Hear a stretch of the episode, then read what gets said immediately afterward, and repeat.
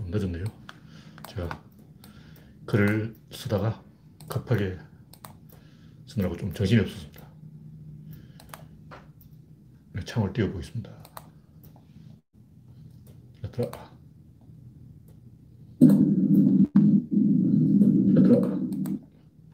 네, 그레이스 박님이 일발을 끊어줬습니다.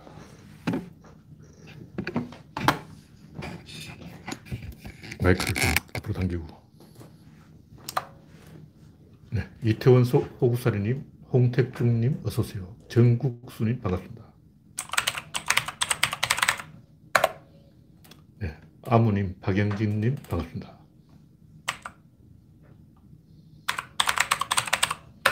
현재 16명 시청 중. 네, 오늘은 제가 허둥대느라, 글 쓰느라 잠시 무려 2분을 늦었습니다.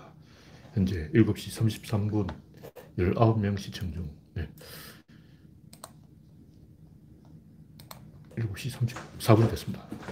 최석규님, 송진명님, 반갑습니다. 마이크에 이상이 없죠? 마이크에 이상이 있으면 말씀해 주시기 바랍니다. 음성을 다시 한번 확인해보고. 마이크에 이상이 없죠? 마이크에 이상이 있으면 말씀해 주시기 바랍니다. 음성을 다시 한번. 네. 마이크에 이상이 없습니다. 최근 뉴스가 특별히 눈에 띄는 뉴스가 없었습니다. 세상 조용한 것 같고. 네. 최정수님, 어서오세요.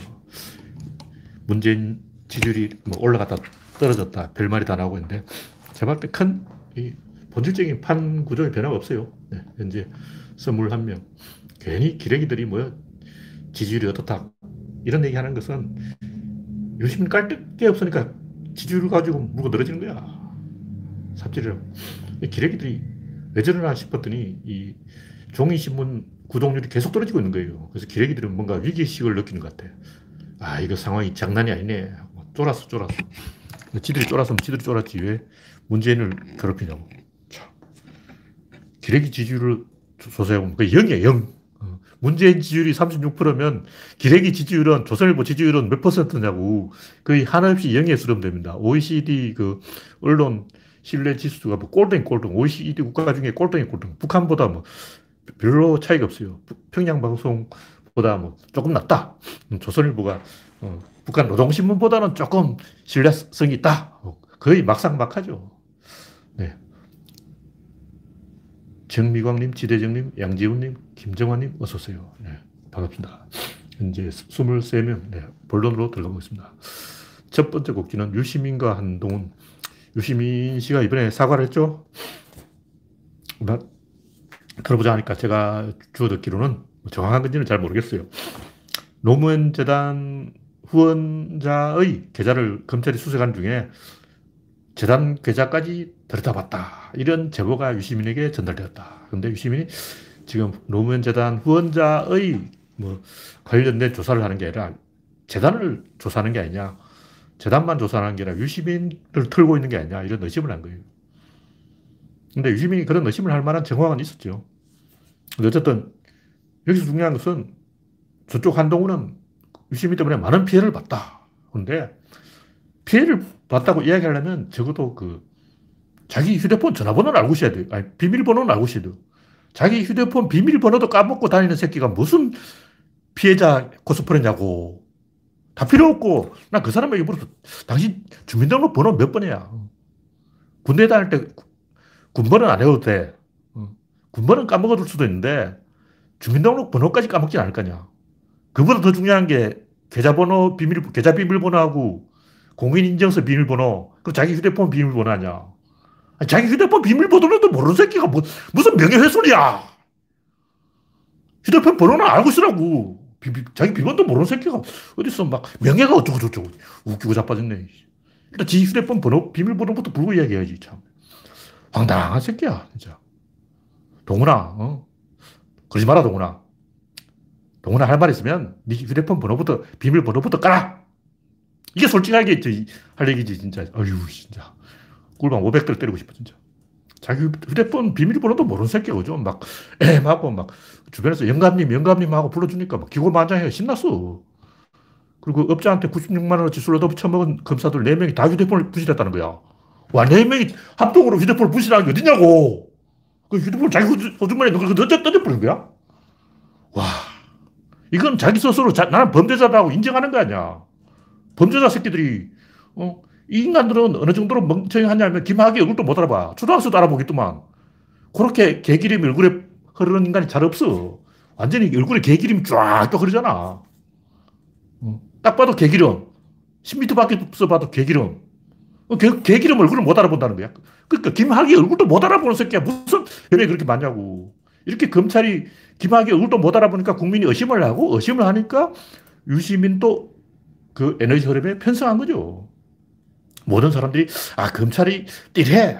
요즘 검사들은 자기 휴대폰 비밀번호도 모른다더만. 요즘 검사들은 96만 원치 술 얻어먹고 다 휴대폰 잊어버렸대. 네 명이나 동시에 휴대폰 잊어 분실해버렸어. 김학의 얼굴도 못 알아봐. 그러니까 아, 참 검찰은 신뢰할 수 없어. 이렇게 되니까 어, 유시민이 어 맞네 검찰은 신뢰할 수 없어 해가지고 의심을 한 거죠. 하여간 이 그렇다 치고 사실 유시민에 대해서도 저는 옛날부터 좀 삐딱하게 봤어요. 안 좋게 봤어요, 유시민. 개혁당 할 때 제가 유일하게 당적을 가져본 게 개혁당인데 민주당 당적을 가져본 적은 없고 제가 태어나서 딱 한 번 당적을 가져본 게 개혁당이에요. 근데 이 개혁당 돌아가는 꼬라지가 좀 한심한 거야. 왜 개혁당이 잘 안 돌아갈까? 두 가지. 하나는 유시민에 대해서 사람, 지식인들이, 엘리트들이 안 좋게 보는 거예요. 안 좋게 보니까 유시민 주변에 사람이 안 꼬이는 거야. 둘, 유시민 사람 보는 안목이 없는 거야. 둘 중에 하나지. 어느 쪽이든 점수를 줄 수 없지. 그 사람을 보려면 그 주변에 누가 있는 걸 봐야 돼. 이재명 주, 주변에 누가 있지? 이상한 사람 뭐 손가락 군다니 뭐 있잖아. 그 이상한 사람이 있으면 신뢰할 수 없는 거예요. 이낙연 주변에 누가 있냐고. 동교동, 저 뭐 건노가, 김옥두, 이런 사람이 왔다 갔다 하고 뭐 정대철 퍼져 있고, 와. 정대철은 그 인간 진짜 위험한 인간이에요. 최악이 최악. 내가 국회의원 얼굴 본 것 중에 많지는 않지만 한 20명 봤는데 그 중에 최악이 정대철이었어. 딱 봐도 아, 아닌 거야. 10m 밖에서 봐도 아니야. 자세히 볼 것도 없어. 이렇게 봐도 아니야. 하여튼 제가 유시민을 만나본 적이 없는데 개혁당 하면서 유시민을 좀 보니까 사람이 싫어하지 않더라고. 첫째, 사, 사, 주변에 사람이 안 꼬여. 둘째, 사람 인물을 못 알아봐. 두, 그래서 이상한 사람을 그 김해에 공천해가지고 떨어졌잖아.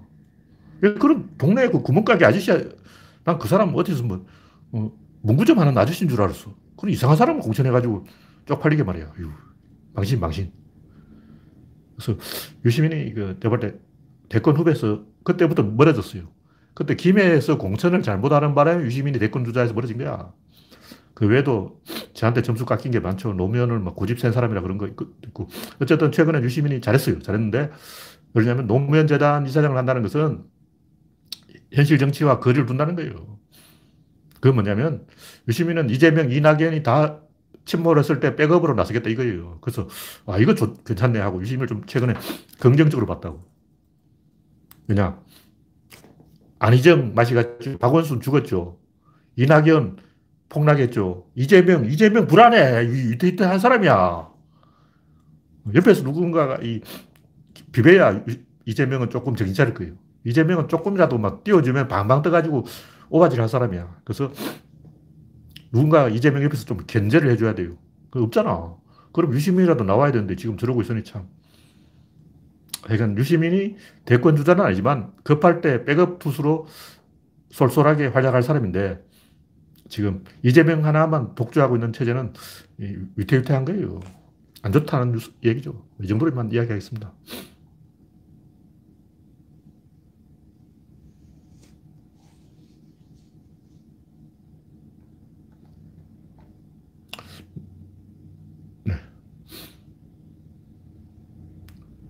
하여튼 비트코인 지갑 번호 잃어먹어서 어, 3천억 날려먹고 막 쓰레기장 뒤지자 뭐 이런 아저씨도 있다 그러는데 어떤 아저씨는 3천억 날려먹고 이제 비밀번호 10번 입력할 수 있는데 8번 이미 날려먹었어.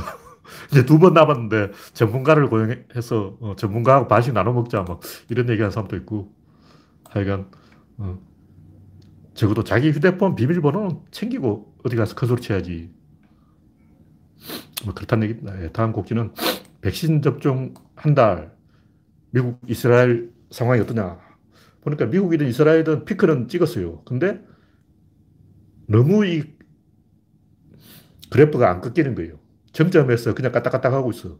더 올라가지는 않는데, 오늘 또막 거의 미국 뭐 18만 명 이러고, 뭔 짓이야, 이게. 와. 한 달 진짜 한 달. 이제 한 달이면 그때 뭐 미국 이, 이야기한 걸로는 연내 2천만 명, 그 속도라면 지금 6천만 명을 백신을 맞아야 되는 거예요. 근데 지금 들어보니까 미국에서 백신 맞은 사람이 3천만 명도 안 되는 것 같아요. 오늘 확진자 19만 명, 어제 19만 7천 명, 어제 사망자 4,392명, 오늘 사망자 3,859명. 조금 줄었네. 전생기의 피크에 비해서 거의 10% 줄었어, 10%. 3천만 명이 백신을 맞았는데도 이거밖에 안 됐다는 것은 이게, 이게 허망한 거예요, 허망한 거. 뭐냐면 미국 인구가 3억 3천인데 그 중에 이 미성년자 빼고 2억 한 5천, 그 중에서 백신 맞은 사람이 한 2,500만 명. 근데 지금까지 확진자가 한 2,500만 명. 그리고 무증상 감염자 한 2,500만 명. 이제 한 7, 8천만 명이 이미 지금 면역을 갖고 있다는 거예요. 그럼 저, 저 성인 3명이나 4명 중 1명이 면역을 갖고 있어. 그럼 뭔가가 이 그래프가 좀 표시가 나야 되잖아. 어. 근데 그냥 이렇게 살짝 피크, 요만큼 꺾였어요. 10분을 꺾였어. 이 가지고는 제가 볼 때 이런 식으로 미국이 백신 접종하면 미국이 이 집단 면역에 도달하면 7월달 돼요, 7월달. 7월달까지는 오히려 더 환자가 늘어날 수가 있어요. 왜냐하면 이제 백신 왔다 하고 막 긴장 풀려서 그냥 탱자탱자 하는 거야. 이스라엘은 그 화이자 쪽에다가 데이터를 주는 대가로 이 백신을 뒷구멍을 얻었어. 그래서 우리를 마루따로, 우리 이스라엘을 마루따로 삼아서 화이자를 백신을 테스트해라. 이렇게 좋은 데이터를 갖다 줄게. 이렇게 거래를 해가지고 거의 3분의 1이 맞았어요. 이스라엘 3분의 1이 맞았는데도 전혀 숫자가 안 줄어. 아주 안 줄은 게 그냥 문둥이 콧구멍만큼 줄었어. 이스라엘 확진자가 오늘 2240명. 와. 어제 이스라엘 어제 7,772명. 오늘 거는 아직 데이터가 다 안 들어왔기 때문에 어제 걸 봐야 돼요. 7,772명. 이스라엘 같이 조그만 나라에 무슨 7,000명이야. 그 8,000명이잖아. 이스라엘이 한때 만 명까지 갔어요. 근데 지금 7,770명이라는 것은 조금 줄었어.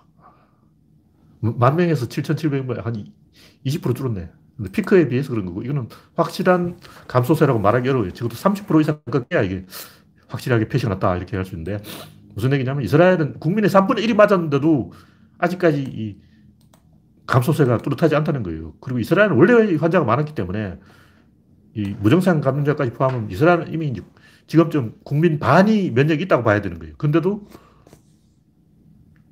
하루에 8천 명씩 감염되고 있다는 것은 뭔가 이, 어, 오히려 백신의 부작, 역효과가 있다. 백신 믿고 사람들이 그냥 막 행동하는 것 같아요.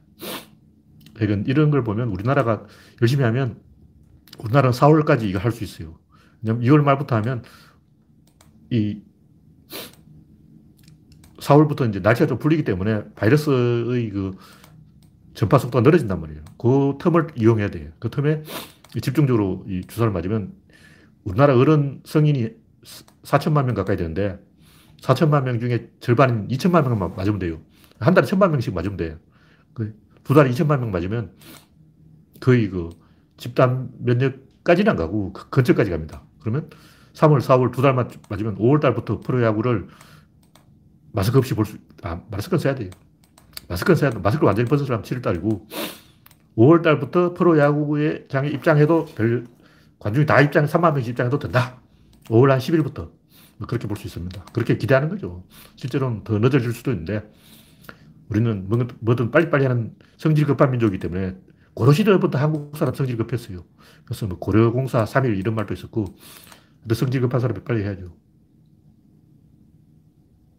네, UAE도 900만 명 중에 2,200만 명이 검사 완료했으나 인구가 900만인데 2,200만 명이 검사 완료했다는 건 좀 외국인이 많아서 그런 거겠죠.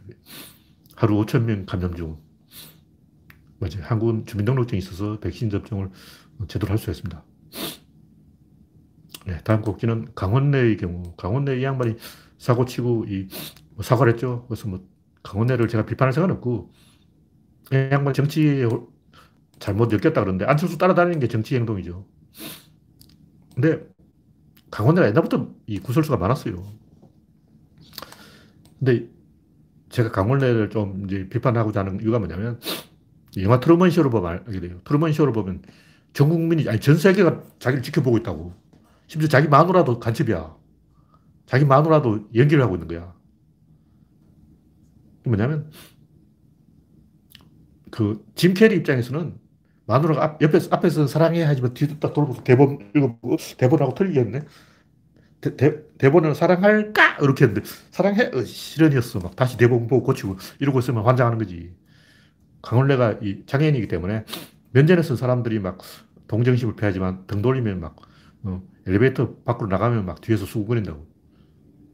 그렇게 생각하는 거예요. 그러다 보니까 동료가 아니라는 거예요. 무슨 얘기냐면 장애인을 아무리 그 사회에서 잘 보호해도 동료가 안 돼요. 그러니까 우리가 장애인을 보호하자, 우대하자, 이거 굉장히 위험한 생각이에요.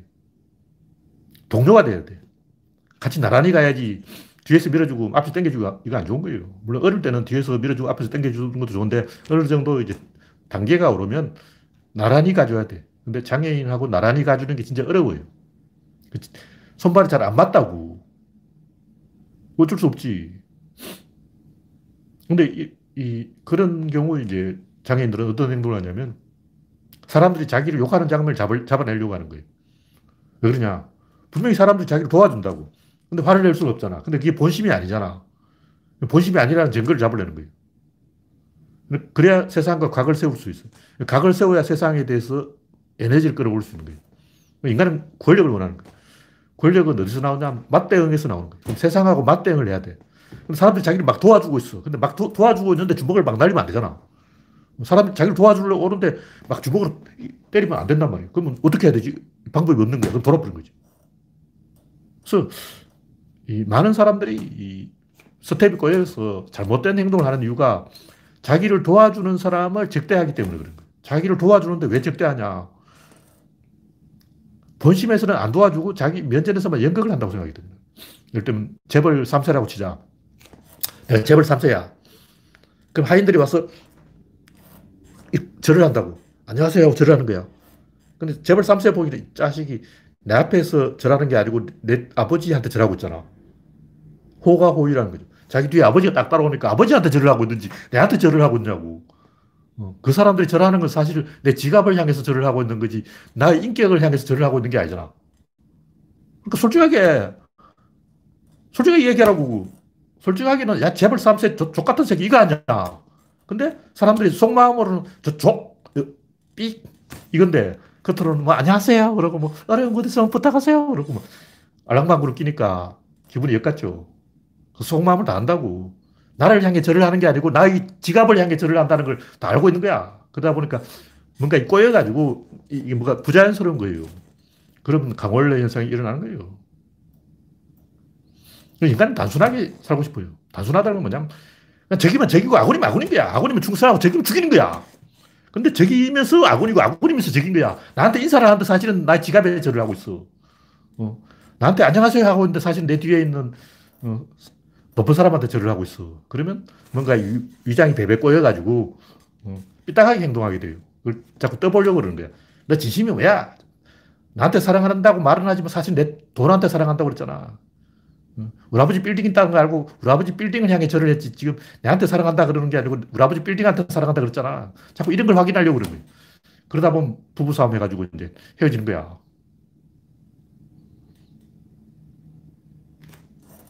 뭐 그런 거예요.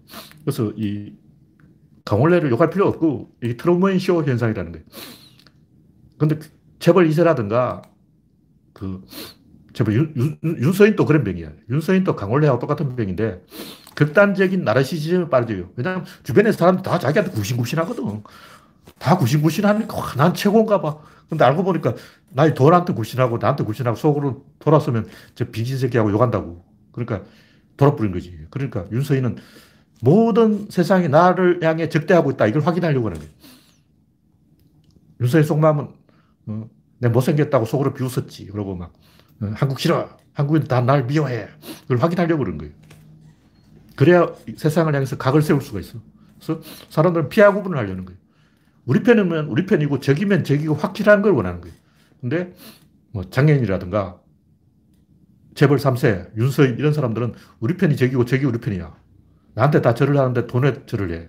그래서 뭔가 괴로워요. 그래서 그 고통을 표출하는 거죠. 불, 알고 불쌍한 사람이야. 그러니까 세상이라는 것은 좀 단순해져야 되는데, 예를 들면 정성 카지노에 가서 돈을 30억 땄어. 로또 복권에 막 수십억을 맞았어. 그런데 그걸 돈을 다 잃어버렸어. 그때부터 열심히 일해서 돈을 벌 생각을 못 해요. 왜냐하면 그때부터 돈이 돈처럼 안 보이는 거예요. 공허함을 느낀 인생이 공허해져가지고 막 연극을 하는 것처럼 보여요. 트루먼 쇼가 그런 거 아니에요. 모든 게 연극이야. 아버지도 연극, 엄마도 연극, 마누라도 연극, 자식도 연극, 직장 상사도 연극, 다 연극을 하고 있는 거예요. 다들 가면을 쓰고 있어. 그래서 그 가면을 덜 주고 싶어서 사람 괴롭히는 거예요. 네, 안철수도 그런 식으로 좀 나르시시즘에 빠져 있어요. 그래서 자기가 국민한테 사랑받고 있다는 걸 확인하려고 어, 이상한 행동을 하는 거예요. 제발 안철수는 극단적으로 아, 국민들은 나를 사랑해. 모두가 나를 사랑해. 이렇게 생각하고 있는 것 같아요. 그리고 그러면서 또 그걸 의심하는 거예요. 근데 진짜 사랑할까? 아닌 것 같아. 속으로는 비웃고 있겠지. 확인하려고 다시 막 마라톤을 하고 사람들 자기를 쳐다보고 막 사인해달라 그런지 보고 아, 역시 나를 사랑하는 거야. 사실은 사랑하지 않는 거야. 아, 사랑하는 거야. 아, 사랑하지 않아. 사실 사랑해. 아니, 사랑하지 않다고. 계속 이러고 있는 거예요. 정신병이지. 네. 다음 곡기는 부산아 뒤집어져라. 별건 아니고 국힘당이 이제 가, 덕도 공항을 찬성한다, 반대한다 막 이러고 있잖아요. 그리고 민주당 김영춘이 막 자기 호를 가덕으로 지어버렸어. 가덕 김영춘. 재밌네요. 어쨌든 이제 국힘당이 방해하고 있기 때문에 생각을 해봐야 돼요. 국힘당에 누가 나와도 후보는 부산공항을 찬성한다 그러겠죠. 가덕공을 찬성하지만 그렇 되냐고 안 돼. 에너지가 빠져버리면 진행 안 됩니다. 하세월이에요. 10년 후에 되겠지. 이거 빨리빨리 해야 되는 거예요. 다시 말해서 가덕동을 하냐, 하냐, 이게 문제가 아니고, 빨리 하느냐, 천천히 하느냐, 이게 문제라고. 국힘당이 당선되어도 가덕공을 하긴 할 거야. 근데 천천히 해. 10년 후에. 이제부터 이제 이 좌파들이 막 데모하고 반대하고 막 환경운동들 단체 나서고 막 다 나서가지고 회방 놓으면 진행이 안 돼요. 지금 주호영이 문재인 구속한다고 큰 소리 치고 있는데 이, 이 분위기로 되겠냐고. 어, 문재인 조금 있으면 퇴임해서 양산에 가 있을 건데 그 부산에서 뭐 진행되겠냐고. 생각을 좀 해보라고. 어휴, 꼴통들. 네, 이 정도로 이야기하고 다음 곡지는 음모론은 이제 그만. 이 김호준이 세월호 영화로 9억 벌어서 9억 들여서 44억 벌었다고 조선일보가 싣고 있는데 제, 가 옛날부터 얘기했지만 음모론은 좀 격이 떨어지는 행동이에요. 이건 초딩들이 재밌게 즐겁게 하는 거고 좀 떴으면 지성인답게 솔직히 그 개소리 하냐. 뭐 세월호도 그렇고 뭐 천안함도 그렇고 음모론을 계속하면 안 돼요. 왜냐하면 조금 생각이 있는 사람이라면 이거 하나하나 다 증명할 수 있어. 근데 안 해. 세월호, 뭐 천안함 이런 걸 특히 천안함 같은 경우는 제가 하나하나 다 증명할 수 있어요. 근데 안 해. 왜 내가 안 하냐? 누구 좋으라고? 내가 이명박 편이냐고? 아니잖아. 나는 이명박 망하는 걸 보고 싶다고. 그래서 내가 김어준을 붙잡아 앉혀놓고 그건 아니라고! 내가 설명해 주리! 속, 속 터져, 속 터져. 그 밑바닥 보면 천안함이 폭파되었다는 증거가 100만 개 있어요. 가스 압력이 작용하는 거하고 파편이 작용하는 건 틀려. 이게 가스 압력인지 파편인지 이걸 과학적으로 실험해 보면 된다고. 양철 뺑기치를 해가지고 한번 때려봐. 간단하잖아. 실험해 보라고. 양철에 뺑기치를 해가지고 망치 때려봐. 결이 쫙 나 있는 거예요. 그 결을 보면 그 용고를 따라가는 거예요. 왜 이게 용, 고를 따라가냐. 이게 철판이 각도가 두 번 휘어졌다는 거지. 왜 철판이 각도가 두 번 휘어졌을까? 그건 가스라는 거죠. 파편이라면 한 번밖에 안 때리는 거예요. 파편은 그냥 한 빵 때리는 거예요. 그런데 가스라는 것은 흔들어 버려요. 페인트가 벗겨지는 라인이 있는 거야. 그게 가스가 흔들었는지 파편이 때렸는지 요거는 100%알 수가 있습니다. 이건 물리학 공부를 안 해도 물리학 전공 아니라도 인문계도 다 알아. 초등학교 3학년만 되면 알아. 철판 이렇게 구겨봐. 이거 꼭 내가 설명해야 되겠냐고. 내가 이명박 편도 아닌데. 내가 누구 좋아라고 그걸 설명하겠냐고. 아유, 음모론은 객이 떨어지는 행동이니까 우리 편끼리 손발 안 맞게 자꾸 하지 말자고. 어, 옛날엔 재미로 좀 했는데 이제 좀 컸잖아. 마이너리그 아니죠. 우리는 메이저리그야. 메이저리그는 그런 거 하면 안 돼요. 왜냐면 그런 걸 자꾸 하면 사이비들이 꼬여가지고 사이비 교주가 돼버려요. 왜냐면 김어준 교가 돼버린 거야. 그럼 골치 아파. 사이비 종교가 뭐냐면 띠란 사람들이 자꾸 모이는 거예요. 뭐냐면 김어준이 그런 짓을 하면 좀 멍청한 사람들이 김어준 주변에 계속 꼬여. 그래서 뭔가 점점 배가 산으로 가요. 좀 띠란 아저씨들은 못 오게 하라고 주변에. 음. 조선일보가 이런 거 끝수 잡았다고 막 조화가 죽잖아. 조선일보가 표정 관리도 못하고 막 신났어. 그러니까 어.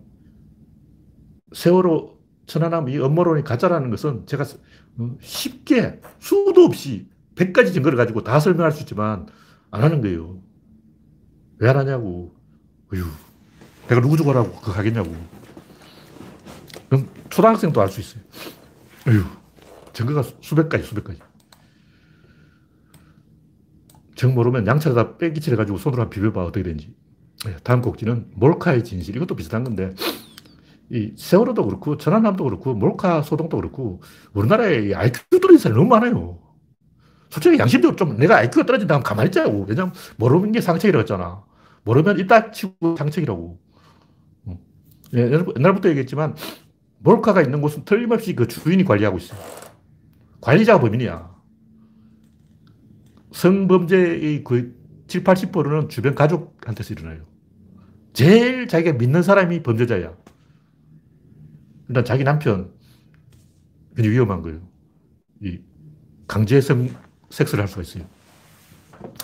자기 아버지, 자기 삼촌, 자기 형, 자기 오빠, 자기하고 가장 가까운 사람이 범죄자의 성범죄자일 확률이 제일 많습니다. 이게 80%예요. 모르는 사람하고 피해 입을 확률이 별로 없어요. 잘 아는 사람이 범죄를 저지르면 다 쉬쉬하기 때문에 이게 표면에 안 드러나는 거예요. 그래서 어디인가에 몰카가 설치했다면 틀림없이 그 관리하는 사람이, 그 화장실을 관리하는 사람이 몰카를 설치한 범인이야. 근데 공중 화장실은 잘 없다는 거죠. 왜냐면 공중 화장실에 여러 사람이 드나들기 때문에 그런 데는 몰카를 설치할 수 없고, 왜냐면 일단 조명이 밝고, 그게 드나드는 사람이 심심해가지고 그거 찾아본다고 여기 몰카인지 찾아봐. 옛날에 그 화장실을 이제 취객들이 발로 차버리면 문이 빠가가 돼가지고 나사못을 다시 박아야 돼요. 그럼 나사못 구멍이 다시 생기는 거야. 그걸 이제 몰카 구멍이라고 그런 그거는 솔직히 말해서 쪽팔리는 거예요. 그거는 IQ가 떨어진 거예요. 그, 그런 얘기는 뭐냐면 사람들 중에는 전기가 어디서 나오는지 잘 모르는 사람이 있어요. 전기 어디서 나오지? 어, 전기 벽에서 나온 거 아니야? 벽에 콘센트가 있는데 거기서 전기가 나오는 게 아니야. 이렇게 생각한다고. 수돗물은 어디서 나오지? 수돗물은 수도 꼭지에서 나온다고 생각하는 거예요. 근데 수돗물 어디서 나오냐? 지금 팔당하고 영등포에서 나옵니다. 구이동에도 있어요. 팔당, 영등포, 구이도, 구이동 세 군데서 수돗물이 나오는 거예요. 그걸 좀 알고 있어야 돼. 어? 전기는 발전소에서 나오는 거지 벽에서 나오는 게 아니야. 그런데 관심 없는 사람들이 있어요. 그런 뭐 전기가 벽에서 나오든 발전소에서 나오든 수돗물이 팔당에서 나오든 어, 벽에서 나오든 아무 관심이 없는 사람들은 어, 벽에 있는 화장실 벽에 있는 그 나사모 구멍이 몰카 구멍이라고 착각할 수 있는 거예요. 세상에 좀 관심을 가져야 돼. 근데 제가 봤을 때 그런 식으로 세상 일에 관심이 없는 사람이 태반이야, 태반. 두 사람 중에 한 명은 아무 관심이 없어. 그냥 아무 생각이 없어. 그렇게 야바이한테도 속고, 어, 다단계에도 속고, 보스피싱한테 속고, 속으면 안 돼요. 왜 속냐고. 안 속을 생각을 해야지. 속지 말자. 그런 얘기죠. 세상에 대해서 좀 메커니즘을 알고 있자. 어떤 것은 그냥 있을 수 있는 게 아니고 굉장히 복잡한 메커니즘 속에 존재한다. 그러므로 그 메커니즘을 한 방에 해결하는 사람은 카페 주인이다. 관리자가 법인인 거예요. 그 가까운 곳에 법인이 있어. 자기가 굉장히 신뢰하고 있는 사람이 법인일 확률이 제일 높아요. 자기가 전혀 신뢰하지 않는 사람은 범인, 범인이 아니야. 공중 화장실을 신뢰하지 않지. 그러니까 범인 될 수 없는 거예요. 네, 다음 곡지는 인간의 사냥술.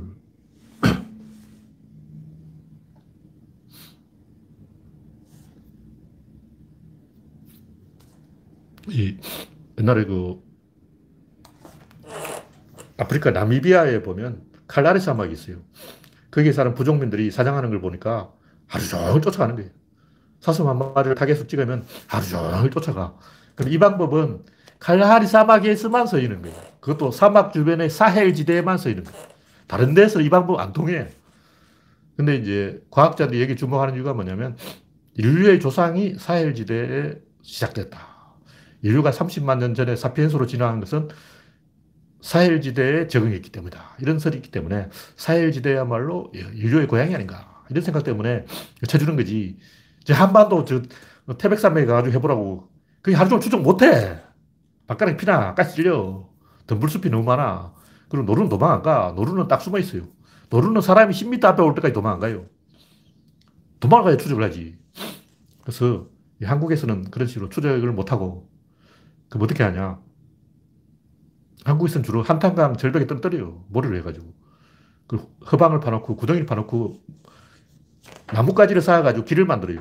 그러니까 여기가 함정이라 좌우로 이렇게 어살 통발 만들듯이 V자로 딱 만든 다음에 거기 함정을 딱 파놓고 사람들이 북치고 장구치면서 함정 쪽으로 몰아가는 거예요. 근데 사람이 급하게 쫓아가면 그 장벽을 동그랗 뛰어넘지를 못해요. 뛰어넘을 수 있는데 못 뛰어넘어. 왜냐 뒤에서 급하게 쫓아오니까.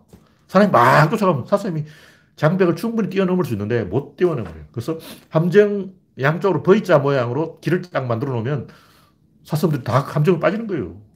사슴 잡기 쉬워. 그렇죠. 하루 종일 쫓아가는 건좀 띠란 아저씨야. 그건 저 칼라리 사막에 부시맨 이런 사람들이 하는 거고, 산족들이 하는 거고, 저 한국 사람은, 한국 조상들은 30만 년 전에 그렇게 사냥 안 했어요. 한국에서는 그렇게 못 뛰어다녀요. 그 외에도 사냥하는 방법이 굉장히 많이 있어요. 근데 뭐 영화에 나오듯이 막 덫을 만들고 트랩을 만들고 막 이런 건 아니고, 제일 쉬운 게 조개. 조개가 얼마나 많냐면, 요만한 면적에 한 소쿠리 나옵니다. 진짜 많은 곳에 가보라고. 우리나라 저 서해안에 갯벌에 끄먹조개라고 있는데, 끄먹바지락인가? 그 막 엄청 잡는 사람이 있으면 잠시 잡았는데 이만큼 잡았어. 그 옛날에는 조개가 사람들이 안 잡았기 때문에 진짜 조개가 바글바글바글 했어요. 아무데나 땅 파면 이만큼 조개가 나와. 제가 어릴 때 그 포항 칠포 앞바다에만 가도 그렇게 조개가 많이 있었는데 나중에 가보니까 없더라고. 사람이 다 잡아간 거예요. 지금은 사람이 조개를 다 잡아서 조개가 없는 거 옛날엔 조개가 바글바글 했어요. 제가 하는 얘기는 뭐냐면, 원래 부족민들은 제주도만한 면적을 한 200명이 장악하고 있는 거예요. 그러니까 굉장히 폭넓은 면적을 장악하고 뭘 하냐면 사람을 죽여. 그 자기가 장악한 면적 안에 외부인이 못 들어오게 하는 거예요. 그래서 부족민이 생각하는 사냥감을 쫓아다니는 게 아니고 경쟁자를 줄이는 거예요. 사슴을 쫓아갈 필요가 뭐냐? 아니, 왜 사슴을 쫓아가지? 가만히 있으면 사슴 늙어 죽을 거 아니야. 잡으면 되잖아. 가만히 돌아다니다가 사슴이 죽으면 탁 죽어오면 되고. 그 말을 막 뛰어다니냐고. 뛰어야 되는 이유는 경쟁자 때문에. 경쟁자 누구냐? 호랭이, 늑대, 곰. 곰은 괜찮아. 곰은 빠져. 표범. 그 사람이죠. 그 사냥을 잘 하는 가장 손쉬운 방법은 사람 죽여버리면 돼. 아, 뭐하러 사냥하고 있냐고. 가만히 있어도 소들 늙어 죽을 때 죽으면 죽어도 되잖아. 그러니까 경쟁자인 호랭이, 늑대, 사람, 요 세 가지만 잡으면 돼요. 얼마나 쉬워. 사냥하라고 막 사슴 쫓아다니고, 이건 바보짓이야. 그냥 자기 구역 안에 외부인이 못 들어오게 하면 돼. 그리고 호랭이를 죽여. 그 다음에 늑대를 죽여. 끝. 그 다음에는 다 내 거야, 내 거. 가만히 있어도 늙은 소, 어린 소 쫓아가면 다 잡혀요. 전생기에 이제 힘 좋은 소는 못, 못 잡지. 근데 늙은 소나 어린 소는 굉장히 잡기 쉬워. 그래서 그저먹기로 잡는 거야. 뭐하러 그걸 요즘 막 하루 종일 뛰어다니냐고. 그냥 경쟁자만 죽여버린다는 거예요. 그냥 늑대하고 사, 호랑이만 퇴치하면 돼. 너무나 쉽죠.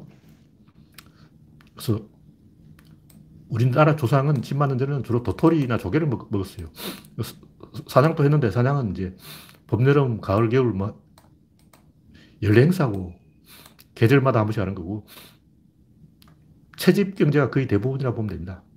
먹을 게 굉장히 많아요. 물고기도 발발해요.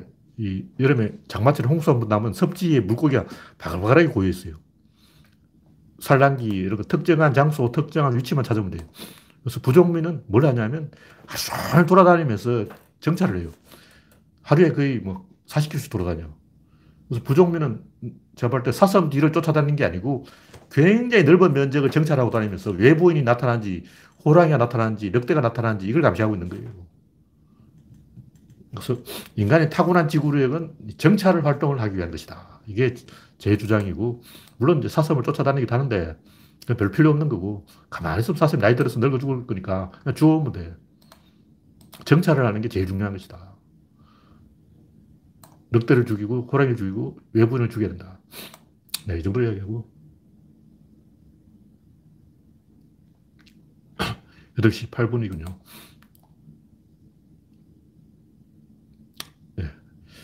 오늘 이야기할 꼭지가 남은 게 세 꼭지인데 신은 죽지 않았다. 이것부터 이야기해 보겠습니다. 신은 죽지 않았다는 제목의 영화가 있어요. 자세하게 보진 않았어요. 조금 보다가 너무나 재미가 없어서 안 봤기 때문에. 하여튼, 이 영화가 재미는 워낙 없지만, 소, 저, 저예산으로 만들어서 의외로 대박을 낸 영화다. 한 600억 벌었다는 소리 있는데, 교회 아저씨들이 일제히 보러 가서, 어, 뭐 크게 대박 난 건 아니고, 예산에 비해서 대박이다. 그런 얘기죠. 그래서 속편이 두, 두 개나 나왔어요. 세 번째 속편은 완전히 망해가지고, 거지됐고, 네. 이 영화를 보면 종교인이 심리를 알 수 있어요. 그러니까 그 종교가 주장하는 건 다 개소리고, 종교인이 어떤 생각으로 저런 행동을 하냐, 그걸 알 수 있다는 거예요. 그 심리가 뭘까? 뼈나지 뭐, 그 본능이야. 인간이 화장실에 가는 이유가 뭘까? 그 똥이 마려워서 가는 거예요. 종교를 믿는 이유가 뭘까? 교회가 마려워서 그런 거예요. 여러분, 오줌 마려우면 못 참죠. 교회 마려우면 못 참아요. 정한데 무당이라 찾아가야 돼요. 절에 가서 불공을 드리거나 무당을 찾아서 구슬 하거나 교회에 가서 11조를 어, 바치거나 뭘 해야 마음이 좀 편한 거야. 왜, 원래 그래. 그래서 사람이 종교를 믿는 이유는 화장실에 가는 이유와 100% 같습니다. 화장실에 가는 이유는 오줌이 마려워서. 교회에 가는 이유는 종교가 마려웠어. 이게 본능이라는 거죠. 원래 그렇다는 거예요. 이걸 인정을 해야 돼요. 제가 옛날에 여와의 정인하고 대화를 해보는데 여와의 정인 말고도 뭐 예수제들하고 대화를 해본 적이 있어요. 예수제가 뭐냐면 집집마다 가고 방문하는 사람이 예수제야. 그냥 기독교 신도는 예수제가 아니고 막 예수 믿으세요. 막 뭐, 도토리 묵장수 뭐, 어, 뭐 그런 거 있잖아요. 떡장수처럼 막 예수 믿으세요 하고 길거리 돌아다니면서 막 소리 지르는 사람, 그 사람이 예수쟁인데 예수를 팔아먹고 있는 사람이죠. 예수쟁이들하고 대화를 해보니까 내 이야기를 전혀 안 듣고 있어요. 왜냐? 내가 굉장히 논리적으로 치밀하게 반박을 하면 타격을 입는 게 아니고, 아, 강적을 만난 거야. 그러면, 야, 지금 하나님 날 보고 있어. 패티! 이렇게 막, 어, 신나. 다시 말해서 내가 종교를 완벽하게 반박하면 그 사람 아주 좋아 죽는 거야. 요만큼 또, 아, 시, 가안 먹힌다. 이, 이가 안 들어가는 거예요. 칼로 찔러도 칼이 안 들어가. 왜냐면 가슴에 철벽을 쳤어. 치킨 게임에서는 핸들을 용접해버리면 이기죠. 핸들 용접했어 하면 상대방이 포기할 수밖에 없어요. 끝났어. 어떻게 할 거야? 핸들 용접했는데. 나는 마음을 용접했어. 어. 네가 아무리 맞는 말을 해봐도 내가 눈이나 끔뻑하는가. 나는 안 넘어간다. 이거죠. 그래서 답이 없어요. 대화가 안 돼. 내 이야기를 안 듣고 그 사람은 베드로처럼 낚시를 하고 있는 거야. 베드로는 사람을 낚는 어부인데 음, 나를 낚으려고 그러지. 그 사람은 나하고 대화를 하는 게 아니라 텔레마케트하고 똑같은데 가끔 이제 보험 들으라고 내가 무슨 사이트 가입을 잘못해가지고 가입할 때 막 개인정보를 써버렸더니 계속 전화가 오는 거예요. 보험에 들으라고. 근데 그 사람들은 내 나이가 50대라는 걸 알고 있어. 그냥 50대 남자는 천번 통화에 몇 명이 가입한다. 이걸 알고 있는 거야. 그게 확신이 있다고. 신앙인이지. 데이터를 신앙하고 있는 거예요. 그런 사람하고 대화가 되냐고. 내가 아무리 이야기해도 시도 안 먹힌다고. 그냥 그 사람 데이터가 있으니까. 데이터를 믿으니까. 그런 사람 전화를 빨리 끊어주는 게 A다. 왜냐면 내가 나를 모르고 막 끝까지 대화를 해줬더니, 와, 이렇게 오랫동안 전화를 안 끊고 계속 들어주는 사람 처음 봤다고 나한테 막 비난을 하는 거예요. 내가 충격을 받았어. 아, 나는 좀, 어, 갑자기 전화 끊어버리면 무관할까봐 계속 들어줬더니, 오히려 내 욕을 하더라고. 내가 자기 시간을 빼, 빼앗은 거예요. 그 시간에 다른 사람한테 전화했으면 확률이 조금 올라갔을 텐데. 하여간, 그 사람들은 나한테 전도를 실패했지만 최선을 다했기 때문에 하나님한테 상점 5점 받았고 수첩에 적어놨어. 김동열이라는 강적을 만나서 김동열이 엎어컷 어, 열두 방을 때렸지만 나는 넘어가지 않았지. 나는 가슴에 철벽을 쳤지. 점수 땄지. 모르지 신앙심을 겨루는 거예요. 그래서 과학자가 아무리 맞는 말을 해도 이, 그 사람들은 안 듣고 있어. 대화 자체가 안, 되, 안 되고 있다. 이걸 이야기하는 거예요. 근데 종교라는 것은 종교인이 스스로 이게 종교가 참이라는 걸 증명해야지 과학자가 그걸 증명할 필요가 없어요. 그럼 종교의 근본이 있고 말단이 있는데 말단을 가지고 이야기하면 종교로서 뭐라고 하냐면 아, 그 교회가 그렇다 이렇게 나오는 거예요. 교파가 수도 없이 많아. 그 이렇게 종교인들이 잘못하고 있잖아. 이렇게 하면 아, 그, 그 정광훈이 그 또라이야. 걔가 그렇다고. 나는 안 그래. 조영기는 괜찮아 이러는 거예요. 조영기 너 문제 있잖아. 그럼 정강훈이 어, 그 조영기 문제 있지. 나는 안 그래요. 다 이런 식으로 둘러치기 하는 거죠. 그래서 말단부는 이야기해봤자 의미가 없어. 왜냐하면 교파가 나, 굉장히 많으니까. 그럼 근본을 이야기해야 되는데 종교의 근본이 없어요. 그게 문제인 거예요. 창조가 없어. 근데 이 과학자들은 아니, 종교인들은 과학의 근본을 절대 안 건드리고 말단부를 건드리는 거예요. 그래서 뭐 교과서에 뭐 기술이 잘못됐다. 그건 굉장히 지엽적인 말단부인데 그럼 중학생, 고등학생이 보는 교과서에 상세하게 쓸 수 있냐고. 중학생, 고등학생이 보는 교과서에 상세하게 쓰면 너무 내용 길어져 가지고 더 헷갈린다고. 그래서 단순하게 설명하다 보니까 단순해진 거죠. 그러니까 제가 하는 얘기가 뭐냐면 이런 점에서 종교인과 과학자가 토론으로 대결하는 것은 공정한 게임이 아니고 종교인이 압도적으로 유리한 게임이에요. 종교인은 그냥 가슴에 철판만 치면 돼. 그냥 귀만 막고 있으면 돼. 상대방을 논박할 필요가 없어. 과학자가 아무리 맞는 말을 해도 나는 넘어가지 않았다. 그럼 내가 이겼다. 타진류하고 타블로하고 싸움이 똑같은, 하고 똑같은데, 타블로가 올, 옳았다 해도 타진류는 전혀 타격이 없어요. 왜냐? 최성해 보라고, 최성해 동양대 총장. 그 사기꾼 아냐. 미국에서 항류 기조했잖아. 타블로는 최성해를 대리해서 뚜르게 맞고 있는 거야. 타블로가 잘못했다는 게 아니고 최성해 같은 놈이 깔렸다는 거야. 그리고 타진요는 전혀 양심의 가책이 없는 거예요. 내가 잘못한 게 뭐 있어? 최성해 보라고. 미국에서 학력 위조한 놈이 한둘이냐? 수백, 수천, 수만 명 있을 건데. 타블로는 학력을 위조해서 얻어맞는 게 아니고 그런 사람들을 대신 맞는 거다. 드레퓌스 사건도 똑같아요. 드레퓌스가 간첩이라는 게 아니고 유태인들이 꼴보기 싫다는 거예요. 유태인들이 죄가 많으니까 유태인들 때리기 못하니까 내가 드레퓌스를 때릴 테니까 유태인들은 양심의 가책을 느끼라 이런 거거든. 그러니까 드레퓌스 사건이 비참한 이유가 뭐냐면 오히려 그때 드레퓌스가 죽었으면 유태인이 히틀러한테 당하지 않았을 거라는 거죠. 그런 덫이라는 거예요. 이래도 망하고 저래도 망하는 거야. 결론은 종교인들은 굉장히 유리한 지점에서 싸우고 있다. 비겁하다. 이런 얘기. 그래서 정정당당하게 대결하자. 근본을 가지고 대결하자. 뭐 이런 얘기고. 무슨 얘기냐면 이게 진실의 문제가 아니고 게임의 문제래. 게임에 뭐가 있냐면 권력이 있어. 그래, 여호와의 정인이 나한테 만방으로 깨져도 자기는 이겼다고 생각하는 게 그 옆에서 따라온 사람이 보고 있어요. 혼자 오는 게 아니고 여러 명 몰려와가지고 다른 사람이 구경하고 있어. 그 대순진리회가 도를 하십니까도 알고 보면 두 명이 뒤에서 보고 있어요. 그 사람이 한 명이 딱 와가지고 미녀가 와서 딱 말을 붙이는데 뒤에서 이렇게 딱 하고 이렇게 감시하는 사람 두명 있어. 그 중에 한 명은 고참이고 한 명은 신참인데 신참은 이제 보고 배우려고 보고 있고 고참은 잘못할 때 이제 수레, 오류를 수정해 주려고 보고 있는 거예요. 그래서 두 명이 보고 있기 때문에 그 사람들은 연극을 하고 있는 거야. 아니, 나는 대화를 하고 있는데 상대방은 연극을 하고 있다고. 이게 공정한 게임이냐 이거지. 종교인들과의 대화는 공정한 대화가 아니에요. 대화가 아니야. 연극이야. 하여튼 뭐 그렇다는 얘기고. 연극을 하지 말고 대화를 하자. 뭐 그런 얘기. 예. 다음은 신은 우주 상수다. 이거는 뭐냐면 종교만 그런 식으로 근성으로 그러고 있는 게 아니라 무신론자도 똑같아요. 제가 봤을 때. 무신론자도 근성으로 얘기하고 있어. 무슨 얘기냐면 종교가 틀렸다는 것을 증명한다고 해서 무신론의 입장이 옳다는 근거는 없어요. 무신론의 정답은 뭐냐?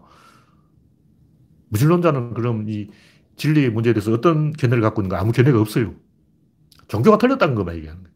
종교가 틀렸으면 무신론자 입장이 맞냐? 그건 아니에요. 무신론의 입장은 별개라고. 종교는 애초에 그거는 본능이니까 이야기할 끈덕지가 없고 대화가 상대가 아니야. 왜냐하면 종교인들은 대화를 하는 게 아니고 자기들끼리 권력 게임을 하고 있어. 누가 더 잘 버티냐. 나는 100% 증명된 것에도 의기장을 놓고 뻗을 수가 있어. 나는 상대방이 100% 맞는 말을 해도 얼굴 빛이 변하지도 않아. 이걸 이제 자랑으로 삼기 때문에 아예 귀를 막고 안 듣고 있다고. 그럼 무신론자는 그럼 좀 진지하게 대화를 하냐? 안 해요. 제가 볼 때 70억 인류 중에 이 진지한 대화를 하는 사람이 없어요. 진리에 대해서 이야기하는 사람이 한 명도 없더라고. 지금까지 보니까 다 개소리 하고 있어요. 양심적으로 진리에도 좀 관심을 갖자고. 어. 이 우주가 어떻게 생겼는지, 인간이 뭔지, 존재가 뭔지 생각을 해봐야 될 거 아니야. 거기에 대해서 틀린 견해라도 좋으니까 자기 견해를 말해보라고. 아무 견해 없다. 뭐 이거는 개소리고. 맞든 틀렸든 견해를 내놔야 되는 거예요. 하여튼 70억 중에 이 대화가 통하는 사람이 한 명도 없어. 게임에 이기려고 하면 안 되고, 권력 게임 하면 안 되고, 진실을 가지고, 음, 터놓고 대화를 하자. 근데 플로지스톤이라는 게 있는데, 뭐 우주 상수라는 것도 있고, 이게 뭐냐면 대칭성이 대칭성. 대칭성이 뭐냐면, 요게 증명됐으면 요건 증명되지 않았지만, 그건 있는 걸로 간주해야 된다, 이런 얘기예요. 산화 반응이 있으면 화는 반응도 있는데, 옛날 사람들이 뭐 산화가 되는지 환원이 되는지 산소가 있는지 수소가 있는지 알게 뭐야. 모르니까 대충 뭐 불이 타는 것은 아마 플로지스턴이 빠져나가는 것이 이렇게 설명하니까 어, 그거 맞아. 그거 재밌어. 야, 그렇게 한번 해보자. 이걸 써먹은 사람이 아인슈타인이라는 거죠. 그래서 중력이 있으면 우주가 다 모여서 붙어버릴 건데 왜 떨어져 있지? 그럼 청력이 있는 걸 해보자. 어, 맞네. 청력. 어, 좋네. 어, 그러니까 설명이 잘 되네. 이러다가 이제 또 우주 팽창설 나오니까 은맥이주가 했다. 최근 우주가 가속 팽창한테 아, 맞아. 청력이야. 하고 다시 막 우주 상수가 살아나고 죽었다 살아나고 막 그러고 있는데 중량은 대칭성이라는 거죠. 그 민간의 이 포지션과 대칭되는 그 지점은 뭐냐 이걸 이야기하는 거예요. 그건 아무 생각 없으면 안 되고 플로지스톤도 처음에는 과학자들이 이걸 물질이라고 안 하고 하나의 원리다. 비물질적인 원리다. 이렇게 이야기한 거예요. 하여튼 그 유태인들 참 유명한 사람들인데 유태인은 신의 이름을 부르면 안 돼. 신을 이름 부른다는 건 뭐냐면 아인슈타인, 아니 알렉산더가 나는 신이다 하고 오늘 선언을 해버린 거예요. 그래서 스파르타 사람이 그가 신이 되기를 원한다면, 그가, 만약 그가 신이 되기를 원한다면 우리는 그저 그를 신이라고 불러주는 수밖에 뭐 이런 말을 해놨는데, 이거 나무위키에 검색해보면 나오고, 카이사르도 나중에 신격화돼가지고 신이다 이렇게 떠받들어졌는데, 왜 알렉산더가 신이고 카이사르가 신이냐고. 신이 이 추상적인 개념이 아니라 구체적인 물질이 되면 개나 소나 다 자기가 신이라고 주장하니까 골치 아픈 거죠. 신이 너무 많아져. 그래서 신격을 아무한테나 부여하면 안 된다. 신격이 뭐냐? 신격이 권력이에요. 신이라는 말은 원래 조상신이었어. 조상신이 뭐냐면 부족의 결속을 나타내는 상징인 거예요. 우리 부족이, 이스라엘 부족이 결속해야 된다. 그럼 어떻게 결속하지? 그냥 신. 신은 이제 유태인을 결속시키는 심리적 끈이다. 뭐 이런 얘기죠. 인간의 사회성을 반영하는 거예요. 인간은 어디에 결속되어야 되냐면 진리에 결속되어야 돼. 근데 진리가 뭐냐 몰라. 그럼 모를 때는 어떻게 하냐면 우주상수를 도입해야 돼. 인간에게 인력이 있으면 반대쪽에 청력이 있는 거예요. 인간은 각자 자기 중력을 갖고 있어. 그럼 중력의 반대편에 청력이 있는 거예요. 다시 말해서 인간은 개별적으로 존재하는데 이 개별적으로 존재하는 인간이 쳐다보는 그 의사결정의 구심점, 소실점이 뭐냐? 그게 신이다. 이런 얘기죠. 이런 얘기가 왜 중요하냐면 우리는 어떤 사건이 일어났을 때 그 개별적으로 확률을 주자 생각한다고. 일단 아침부터 저녁까지 사건이 10개 있었어. 그럼 이거 30%, 20%, 30%, 20%, 10%, 5% 더해가지고 확률 딱 계산해 볼 수밖에 음, 오늘 확률은 70%가 나왔네. 꽝이야. 하도 안 맞아. 그거 다 무효야. 왜냐면 인간은 에너지라는 것은 원래 모아서 한꺼번에 계산해요. 그다 계산 안 해. 왜냐면 이 확률을 개, 개별적으로 막 계산기 갖고 와서 계산 두들기는 게 아니고 다 모아서 용광로를 만들어버려요. 그럼 미국인들은 어, 인종의 용광로라 그러잖아. 인종의 용광로에 미국에서 다 모아버리면 어떻게 트럼프 지지율 70% 나쁜 거예요. 다시 말해서 개별적으로는 뭐 히스패닉도 있고 아시아계도 있고 흑인도 있고 백인도 있는데 다 끌어모아 버리면 굉장히 이거 아니면 저거 극단적으로 가버립니다. 그래서 결론이 뭐냐. 자연은 확산이고 인간은 수렴이라는 거죠. 그 외에는 없어. 그러니까 우주에는 중력과 청력이 있는 것이고 구조론적으로는 청력밖에 없어요. 중, 중력도 없어. 인력이라는 그 자체가 없어요. 청력이 두 개 꼬이면 이게 이제 청력 꼬일 수밖에 없어요. 왜냐면 미니까 밀면 꼬이고 꼬이면 그게 인력이에요. 그 우주는 청력으로 가득 차 있는 거예요. 그래서 구조론은 처음 태어날 때부터 우주 팽창설을 지지하고 있는 거야. 그냥 모든 힘은 청력이니까. 인력은 청력끼리 꼬인 거예요. 청력 두 개가 만나면 그것이 인력이다. 마찬가지로 빛은 자기장과 전기장이 꼬인 거예요. 두 개의 그 에너지장이 꼬이면 입자가 된다. 두 개의 파동이 꼬이면 입자가 된다. 하여튼 뭐 그런 식이죠. 그래서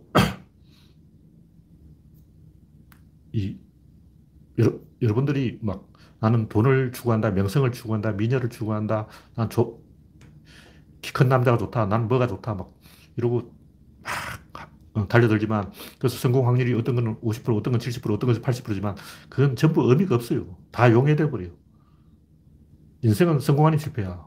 그래서 인간은 오로지 수렴 방향만 결정하고 할 수 있기 때문에 아무것도 안 하거나 아니면 수렴 방향으로 가나 둘 중에 하나밖에 없어요. 그래서 정상에서 보면 어디로 가야 되는지 거의 보이는 거예요. 그러니까 인간이 욕망을 충족하는 동물인데 욕망이 여러 가지 성욕도 있고 식욕도 있고 막 명예욕, 출세욕, 뭐 우쭐대는 욕망, 뭐 온갖 욕망이 다 있는 거예요. 욕망이 한 100가지쯤 있어. 근데 그건 아무 의미가 없어요. 왜냐면 에너지는 몰아서 한 방이기 때문에. 오로지 이 상호작용의 정대 방향, 그 외에는 방향이 없어요. 그래서 인간의 모든 행동이 결국 한 방향으로 가게 돼 있다. 무슨 말이냐면 윤서인 같은 이상한 사람이 또 결국 상호작용을 하다 보면 문명의 진보에 기여하는 거예요. 그렇다고 윤서인을 막 살려주고 추종하고 그러면 안 돼. 윤서인을 제대로 써먹는 방법은 윤서인을 막 패주는 거야.